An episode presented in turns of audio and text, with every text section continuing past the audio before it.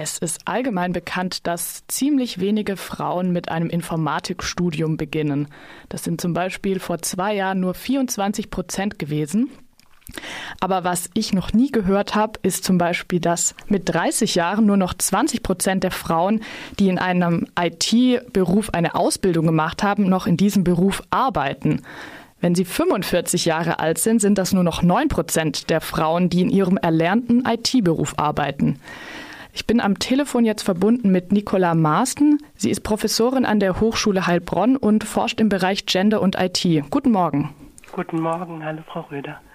Ja, diese Zahlen. Ähm, nur noch 20 Prozent der Frauen arbeiten mit 30 in ihrem IT-Beruf. Ähm, was bedeutet das denn genau? Also das ist eine Zahl, die wirklich erschreckend ist, wie Sie richtig gesagt haben. Es ist ja so, wir haben große Anstrengungen, ähm, tatsächlich auch ähm, Frauen ähm, in IT-Berufe reinzubekommen. Es gibt diese Vorstellung von der Pipeline und dann haben wir sie aber irgendwann in ihrem Beruf drin. Und es ähm, bedeutet aber de facto, dass wenn sie dann dort sind, trotzdem ganz viele noch abwandern und zwar deutlich mehr als in, ähm, in anderen Berufen. Und was weiß man denn dazu, was die Frauen aus der IT-Branche vertreibt? Das ist vielleicht wirklich das passende Wort.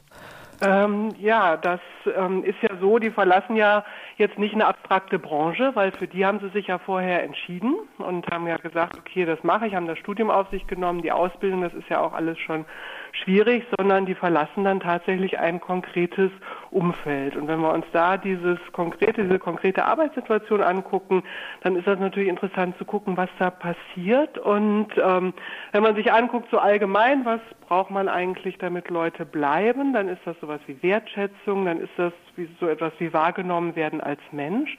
Und ähm, im Prinzip kann man auch bei den Frauen in der IT relativ klar zeigen, dass genau das dort fehlt. Ne? Dass genau, also es geht dann unter dem Stichwort Chilly Climate, dass da eine Situation ist, wo sie eben ähm, diese Wertschätzung nicht erfahren, wo sie nicht als Individuum wahrgenommen werden.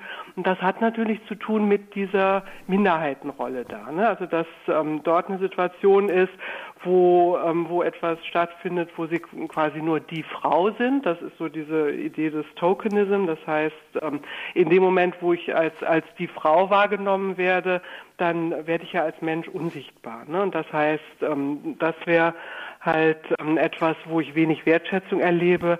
Es ist natürlich auch so, dass sie ständig erleben, dass sie nicht dem Prototyp dieser Person ähm, entsprechen, die dort arbeiten soll. Also ähm, viele berichten, dass sie sowas haben wie, ja, sie gehen zum Kunden und dann kommt die Frage, wann, wann kommt denn ihr Chef oder sowas? Wir haben ja so eine ganz enge Verbindung zwischen ähm, dem, was wir, was wir also, was wir als technisch und männlich wahrnehmen und weiblich und sozial. Und diese ähm, diese, diese Gender-Skripte, diese, diese Verbindungen führen ja dazu, dass, ähm, dass Frauen in einer Rolle sind, wo sie entweder die Alternative gefühlt häufig haben, als, als eine echte Frau zu sein oder aber eine ähm, echte Ent Entwicklerin. Und da dazwischen quasi auf so einem Balanceakt sind. Und das ist ja was, was man generell kennt, dass halt ähm, durchsetzungsstarke oder durchsetzungsstarkes Verhalten bei Frauen anders wahrgenommen wird als bei Männern zum Beispiel. Ne? Das heißt, in dem Moment, wo eine Frau sich so verhält, wie es vielleicht ähm, bei einem Mann genau der Situation entsprechend gut wäre, ähm, gibt es dann bei der bei Frauen häufig einen solchen Backlash. Und ähm, das ist dann natürlich, ähm, das ist dann natürlich eine Situation, die wenig schön ist für die Frauen, die sich dort bewegen. Das sind ja dann sozusagen, ich sage jetzt mal, weiche Faktoren. Gibt es dann auch so Dinge wie zum Beispiel unflexible Arbeitszeiten, die sich schlechter mit Familie kombinieren lassen, die also, Frauen ja, daraus ja. Schieben? Also das, das wird, das wird ja ähm, eigentlich recht ausführlich ähm, diskutiert, aber die Forschung zeigt eigentlich, dass das ähm, den Stellenwert ähm, nicht hat, wenn es wirklich um das Thema ähm, bleiben die oder gehen die ähm, hat, sondern dass, äh, dass diese, diese Balance von, von Familie und Beruf und so weiter etwas ist, wo sich ja auch die Frauen dann schon darauf eingestellt haben, ne, wo, oder, oder sich, sich entscheiden und dass das eigentlich ähm, dann in der, in der Frage, bleiben die jetzt da oder gehen die weg, nicht die entscheidende Rolle spielt, sondern das sind wirklich diese, ähm, diese Faktoren, die sich darauf beziehen, diese Situation in der Minderheit ähm, zu sein, aushalten zu können, permanent ähm, zurückgespiegelt zu bekommen, du passt hier nicht hin, so wie du bist, oder sich entscheiden zu müssen, ähm, was ja dann auch, also solche, solche Mehrheits-Minderheitsverhältnisse führen ja zu ähm, Situationen, die dann auch sehr unangenehm sind. Ne? Dass ich halt ähm, stereotypisiert werde, dass ich halt mich immer wieder beweisen muss. Das ist dieser äh, sogenannte Prove it again Bias, dass jemand anders, der halt kommt und der dem Prototyp dessen, was man erwartet, wenn jemand Software entwickelt, ähm, entspricht, eben genau eine Kompetenzzuschreibung bekommt, wohingegen dann eine ähm, Frau, die sich dort, ähm, die sich dort, die dort positioniert ist, eben immer wieder nochmal aufs Neue zeigen muss, dass sie das, was dort eigentlich verlangt ist und warum sie ja auch da ist, kann. Und dieses macht es natürlich sehr schwierig. Stereotype sind ja dann ein auch sehr tief verankertes Wissen und ein sehr äh, ja, tiefes Verhalten. Wie kann man denn vorgehen, um dann eine Arbeitskultur zu verändern, dass sich eben Frauen darin wohler fühlen, auch, ja, auch wenn sie in der Minderheit noch sind, weil das wird ja jetzt auf jeden Fall die nächsten Jahre so sein. Also das eine ist natürlich schon zunächst mal ähm, eine Bereitschaft zu haben, das zu tun. Ne? Und auch ein Anerkennen, dass es so etwas gibt. Also dieses, ähm, was weiß ich, mein Lieblingsbeispiel ist im Prinzip, dass wir, dass wir wissen, dass Führungskräfte im Durchschnitt größer sind als ähm, als durchschnittliche äh, Personen. Das heißt, dass die eher unserem Stereotyp entsprechen von einer Führungskraft und deshalb auch tatsächlich schneller in diese Rolle kommen. Und finde, das ist für mich so ein tolles Beispiel dafür, dass ja niemand rumläuft oder die, die wenigsten Leute rumlaufen und bewusst stereotypisieren, sondern dass das einfach so eine Wahrnehmungsverzerrung ist, die wir alle in uns rumtragen. Und ähm, das gilt natürlich zunächst mal ähm, zunächst mal anzuerkennen.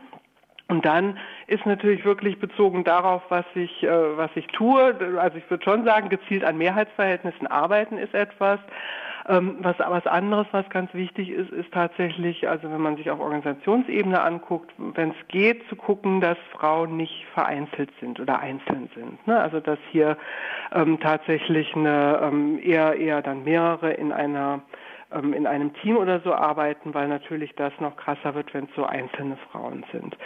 Ähm, dann gibt es eine ganze Reihe von Dingen, wo man einfach sich äh, Praktiken angucken kann. Ne? Was können wir tun? Also wie wird zum Beispiel Kritik geäußert, wie wird Feedback gegeben, ähm, dass man da sicherstellt, dass es tatsächlich ähm, objektives Feedback ist, dass es ähm, äh, dass, dass ich zum Beispiel nicht, also wir wissen, dass, dass Frauen eben auch aufgrund verschiedener Faktoren sich tendenziell selber sehr kritisch sehen und ähm, das in, einem, in einer Feedback-Situation, wenn ich dann erstmal eine Selbsteinschätzung abfrage, ne, was ja häufig so ist, dass man sagt, okay, wie siehst du dich denn so, dass man dann ähm, tendenziell bei Frauen ein negativeres ähm, Bild von sich bekommt als bei Männern. Das heißt, das setzt aber wieder ein Anker ja dann auch für das folgende Feedback. Also solche ähm, Mechanismen einfach zu kennen und zu gucken, dass hier, dass hier dagegen angesteuert wird durch entsprechende, ähm, durch entsprechende ähm, Praktiken, durch entsprechendes ähm, Verhalten.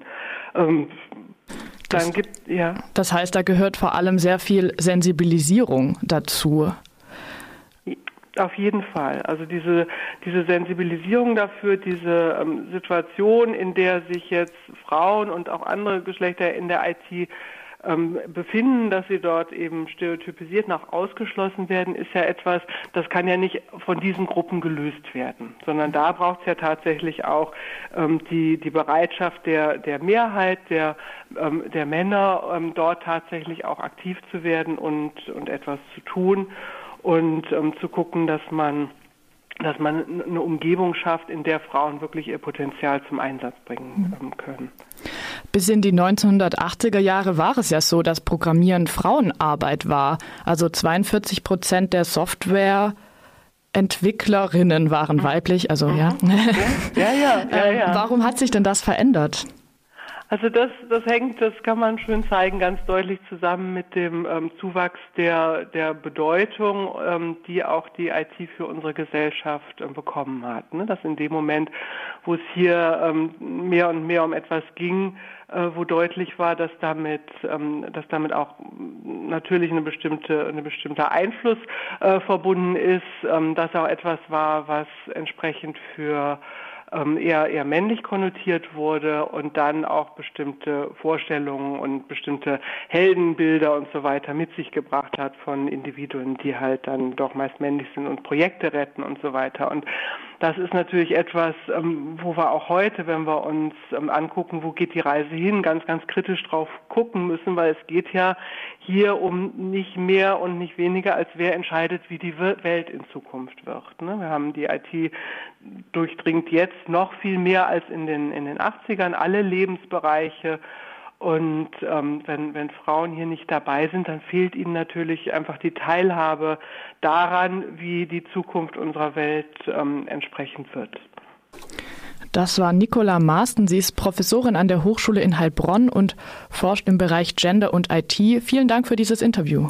Herzlichen Dank, Frau Röder. Vielen Dank.